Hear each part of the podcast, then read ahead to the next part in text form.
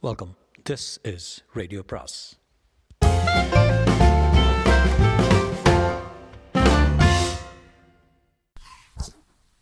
அனைவருக்கும் அன்பு வணக்கம். சு வெங்கடேசனின் காவல் கோட்டம் அத்தியாயம் மூன்று மாலிக் கபூர் படையெடுப்பின் போதே மதுரையில் வாரிசு உரிமை போர் தொடங்கிவிட்டது. அதற்கும் இருநூறு ஆண்டுகளுக்கு முன் அரியணை போட்டியில் பெரும் உள்நாட்டு கலகமே நடந்தது. இலங்கை படைகளும் சோழர்களும் மதுரைக்குள் மாறி மாறி புகுந்து தம் கைப்பாவைகளை அரசர் ஆகலாக்கினர். பின்னர் ஹவுசலர்களும் ஹ- சோழர்களும் தங்கள் வெற்றி தோல்விகளுக்கு ஏற்ப பாண்டிய அரசர்களை மாற்றினர். பனிரெண்டு ஐம்பத்தி ஒன்றில் ஜடாவர்மன் சுந்தர பாண்டியன் காலத்தில்தான் பாண்டிய அரசு வலுவடைந்தது. வேணாட்டு உதய மார்த்தாண்டனை வென்றார். இலங்கையின் வடபகுதியை வென்றார். சோழர்களை முறியடித்து வடபெண்ணை வரை சென்றார். அங்கு நடந்த சண்டையில் காக்கத்தியர்களின் நெல்லூர் பாளையக்காரனை தோற்கடித்தார்.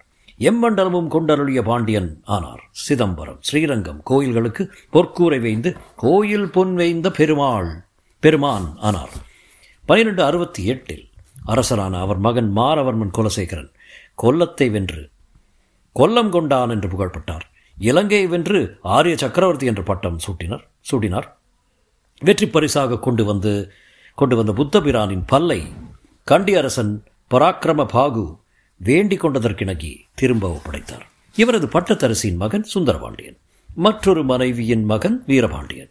இவன் மேல் பிரியம் கொண்ட அரசர் வீரபாண்டியனை இளவரசராக்கி தனக்கு பின் அரியணை ஏறவும் ஏற்பாடு செய்தார். கோபமுற்ற சுந்தரபாண்டியன் தன் சந்தையை தந்தையை கொன்று பதிமூன்று பத்தில் முடிசூடிக் கொண்டார். வீரபாண்டியன் தனது ஆதரவாளர்களை திரட்டி சுந்தரபாண்டியனை விரட்டிவிட்டு அரியணை கா கைப்பற்றினான்.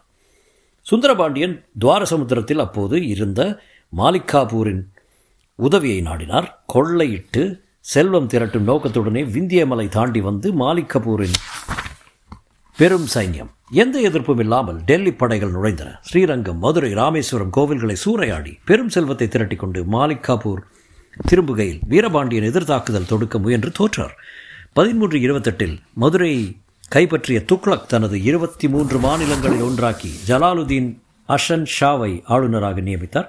பதிமூன்று எழுபத்தி ஒன்றில் அலாவுதீன் சிக்கந்தர் ஷா வரை தொடர்ந்து ஏழு சுல்தான்கள் மதுரை ஆண்டனர். மதுரை வெற்றிக்கு பிறகு துவாரசமுத்திரம் திரும்பிய குமார கம்பணன் மூன்றாம் ஆண்டில் உடல் நலிவுற்று காலமானான். மாபார் பகுதிக்கு கர்நாடகம் அரவநாடு அவன் மகன் எம்பணன் ஆளுநராக நியமிக்கப்பட்டான். அவன் இளைஞனாக இருந்ததால் நிர்வாக பொறுப்பை உறவினர் பொற்காச உடையார் இருந்தார் ராஜ்யம் விஜயநகர ஆளுநரின் கட்டுப்பாடில் இருந்தாலும் பெயரளவில் பாண்டிய மன்னர் மதுரையில் இருந்தார். விழாக்களில் மரியாதை பெறுவதும் வரி வசூலை ஒழுங்குபடுத்துவதும் அவரது வழக்கமாயிற்று.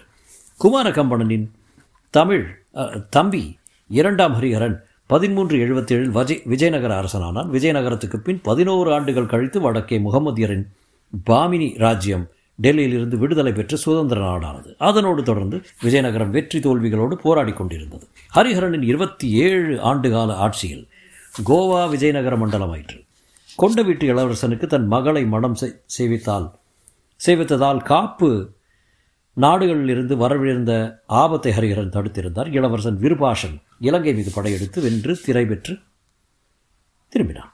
அவரது பேரன் இரண்டாம் தேவராயன் பதினான்கு பதினான்கு இருபத்தி ஆறில் பட்டத்துக்கு வந்தபோது விஜயநகரம் கொண்ட வீட்டை வென்று தென்னாந்திரத்தை கைப்பற்றியிருந்தது. கொல்லத்தை அடக்கி மலையாள நாட்டை தன்னோடு இணைத்து கொண்டது.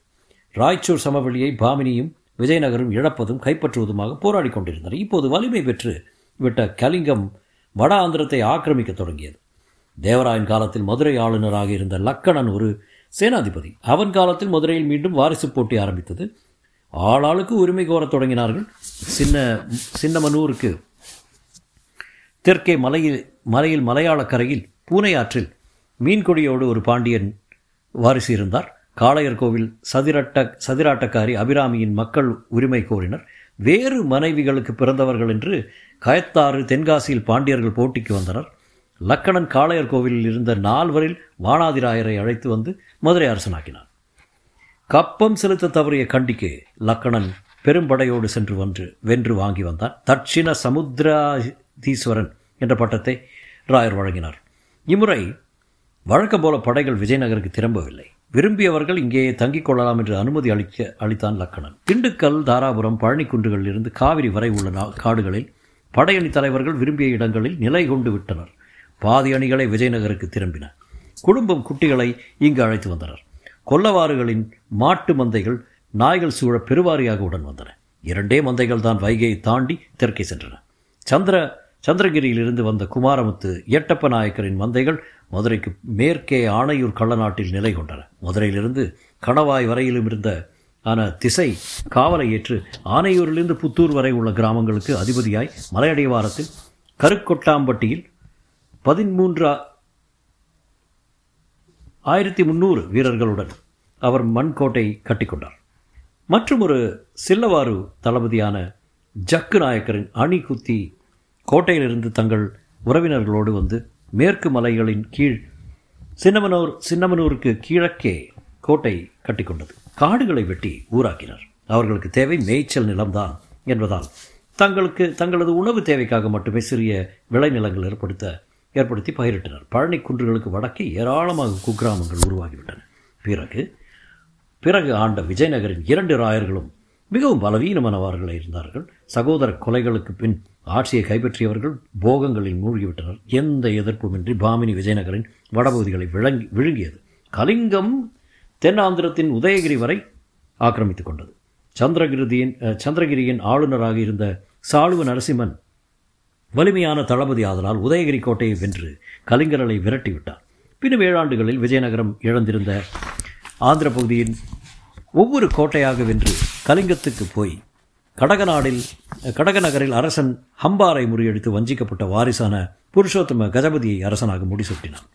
பாமினியின் திறமை வாய்ந்த தளபதி முகமது காவனுக்கு தவறாக மரண தண்டனை அளித்துவிட்டு பிறகு தனது குற்றத்தை உணர்ந்து வருந்தி போர்களில் ஈடுபாடு காட்டாமல் இருந்தான் சுல்தான் மூன்றாம் முகமது. பிறகு அவனும் அவனும் இறந்து போனான். இந்த குழப்பத்திலிருந்து மீள முடியாத பாமினி விஜயநகரை விட்டு வைத்திருந்தது விட்டு வைத்திருந்தது. குடியிலும் மோகத்திலும் சீரழிந்த விருப்பாஷை விருப்பாஷ ராயரை அவரது மூத்த மகனை கொன்றுவிட்டான் எனினும் குற்ற உணர்வால் தனது தனக்கு அரசுரிமை வேண்டாம் என்றான். அவன் தம்பி பிறவுட தேவராயன் அரசனாகி தன் அண்ணனை நம்பாமல் கொன்றான். பிறகு தானும் தந்தை வழியில் இறங்கிவிட்டான். விஜயநகரை அழிவிலிருந்து காப்பாற்றும் பொருட்டு தனது தளபதி நரசநாயக்கரின் சாளுவ நரசிம்மன் விஜயநகருக்கு அனுப்பினார். நரசநாயக்கரின் படை கேட்பாரற்று கிடந்த விஜயநகருக்குள் நுழைந்தபோது அரசன் தப்பி ஓடினான். பதினான்கு எண்பத்தி ஆறில் சாளுவ வம்சத்தின் முதல் அரசனான நரசிம்மன் விஜயநகர அரியணை ஏறினார். கர்நாடகத்திலும் மதுரையிலும் இருந்த ஆளுநர்கள் புதிய அரசனை ஏற்றுக்கொள்ள மறுத்து கலகம் செய்தனர். நரசநாயக்கர் அவர்கள் அடக்க தெற்கே போனார். கோவா வரை விஜயநகரம் இழந்த இழந்திருந்த பகுதிகளை மீட்டான் நரசிம்மன். ஆனால் கிழக்கே புருஷோத்தம கஜபதி படையெடுத்து வந்து உதயகிரியை பிடித்துக் கொண்டான். மேற்கே நிலைகளை வலுப்படுத்திவிட்டு உதயகிரிக்கு போய் போரிட்டான் நரசிம்மன். தான் முடிசூட்டியவனிடமே தோற்று அவன் சிறைப்பட நேர்ந்தது. வென்ற பகுதிகள் கலிங்கத்துக்கே உரிமை என்று ஒப்பந்தம் எழுதி வாங்கிய பிறகு கஜபதி நரசிம்மனை விடுவித்து விஜயநகரம் அனுப்பி வைத்தான். நரசநாயக்கர் தனது தளபதி கொட்டியம் நாகமநாயக்கருடன் சென்று கர்நாடகத்தில் இருந்த ஆளுநர்களை எல்லாம் பலம் பிரயோகித்தும் நயந்து பேசி மடக்கிவிட்டு மைசூரிலிருந்து கெஜ்ஜலுட்டு கணவாய் வழியாக மதுரை வந்தார். மதுரை ஆளுநர் திம்மப்ப நாயக்கர் எதிர்ப்பில்லாமல் பணித்தார். நரசநாயக்கர் மதுரையில் இருந்த பொம்மை அரசனை நீக்கிவிட்டு அரண்மனையில் திம்மப்ப நாயக்கரை குடியேற்றினார். அனைத்து ஆளுநர்களுமே கொல் கொல்லவாறுகளாக இருந்ததால் சாளுவ அரசனை ஏற்றுக்கொண்டனர். நரசநாயக்கரின் பணி சுலபமாயிற்று. சாளுவ நரசிம்மன் நரசநாயக்கருக்கு பரிசளித்த வாளில் மீன் சின்னங்கள் இருந்தாலும் அது பாண்டியர்களின் பாரம்பரிய வாள் என்று கேள்விப்பட்டிருந்ததாலும் தளபதிக்குரியது என்பதாலும் இப்போது திம்மப்ப நாயக்கருக்கே அதை கொடுத்து விட்டார். நாகம நாயக்கரோடு ராமேஸ்வரம் ராமேஸ்வரம் சென்று வழிபட்டுவிட்டு விஜயநகர் திரும்பினார். ஐந்தே ஆண்டுகளில் நரசிம்மன் தனது வாரிசுகளாக இரு சிறுவர்களை நரசநாயக்கர் பொறுப்பில் ஒப்படைத்துவிட்டு காலமானார். நாட்டு நிர்வாகம் நரசநாயக்கரிடமே இருந்தது. பதினைந்து மூன்றில் நரசநாயக்கர் இறந்ததும் அவரது மூத்த மகன் வீர நரசிம்மன் முந்தைய இளவரசனை பெனுகொண்டாவில் சிறை வைத்துவிட்டு தானே முடிசூட்டி கொண்டான். துளுவ வம்சம் தோன்றியது. ஆறு ஆண்டுகளுக்கு பிறகு மைசூரில் கிளம்பிய எதிர்ப்பை அடக்குவதற்காக தனது தம்பி கிருஷ்ணதேவராயரிடம் தலைநகரை ஒப்படைத்துவிட்டு சென்ற நரசிம்மன் நோய்வாய்ப்பட்டு இறந்தான் தொடரும்.